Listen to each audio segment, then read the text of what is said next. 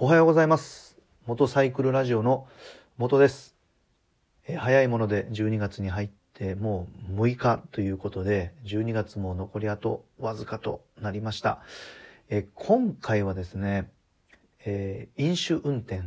飲酒検問のことについて、お話をしたいんですけど、なんかすごいね、固い話だなっていう風になるかもしれませんがよろしければお付き合いください。ちなみに私はですね、ほとんどお酒を飲まないですね。ほとんどです。で、実はそれには理由がありまして、指導員をですね、20年間、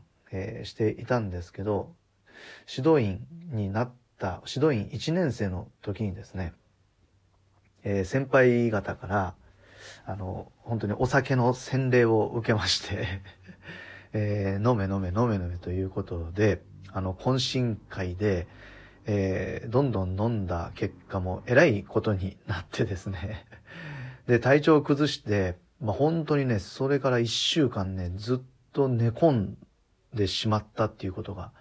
ありました。で、その懇親会っていうのは、忘年会も兼ねていたので、1週間、冬休みがあったんですけど、正月を挟んで、1週間寝込んでいたという、すごいですね。もう今思い出してもおぞましい、そういったことを体験しました。それが本当トラウマになって、お酒嫌いになったので、本当にその時の先輩方に対してはもう強い恨みを持っています。そんな恨んでないですけどね。なので、冷蔵庫を開けてもまずね、ビールが入ってないんですよ。ビールをもう買うことがないですね。日本酒もないです。チューハイをね、少し飲むぐらいなので、本当に、基本的には、なんかお酒と無縁です。すいません、私の話をして。今回ね、その飲酒のことで、お話をしたいのはですね、12月になると、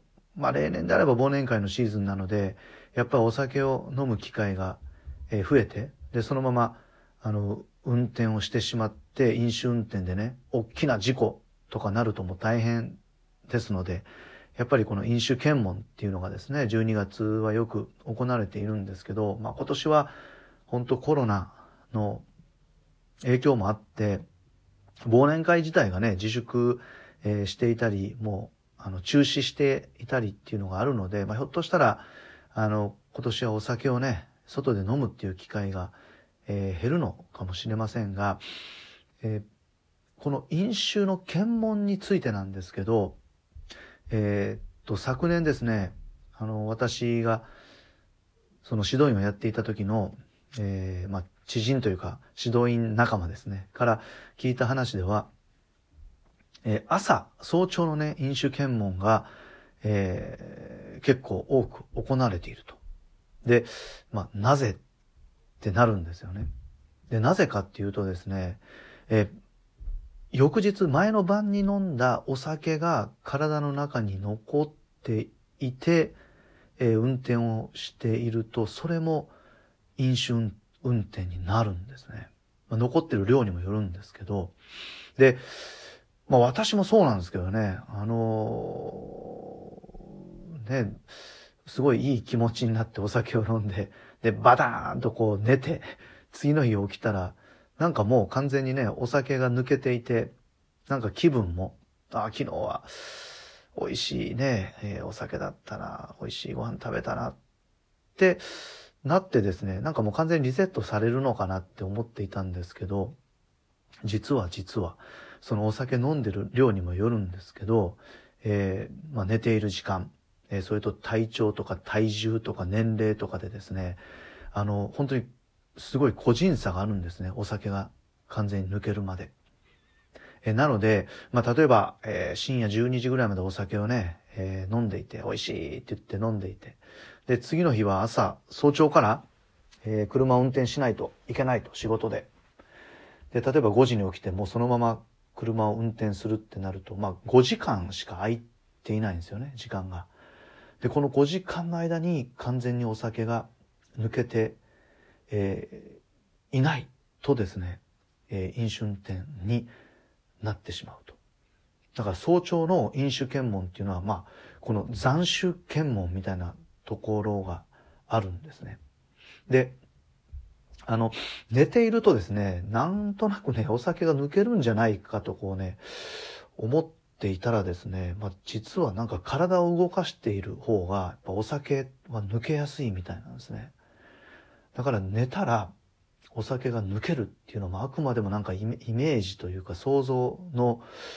なんか昔からこう思っている話で、実際は、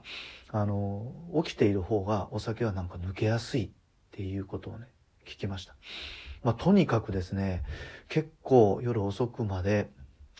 お酒飲んでいて、まあ、次の日ね、ちょっと早くからこう、車もしくはね、バイクを運転しないといけないときは、この残酒にね、注意を、するっていうことで、結構ネットで見てもですね、自分でそのお酒がどれだけこう残っているか調べれる機械っていうのが結構売ってるんですね。まあ、去年本当にこの早朝の飲酒検問についてはよく言われていたので、ね、今年もね、ひょっとしたらというか、この残酒検問、やっぱり家でね、自宅で飲んでいる方も多いと思いますので、ちょっとこの12月お酒をこうよく飲むシーズンっていうことで、特にお正月なんかそうだと思うんですけど、今回ね、飲酒のことについて、お話をね、なんか真面目にさせていただきました。モトサイクルラジオではこのような形で、バイクの情報についていろいろ発信をしています。1週間に、2回ぐらいはですね発信をしていますので、よろしかったらフォローしてください。それでは今日も、素敵な一日をお互い過ごしましょう。それではまたです。さようなら。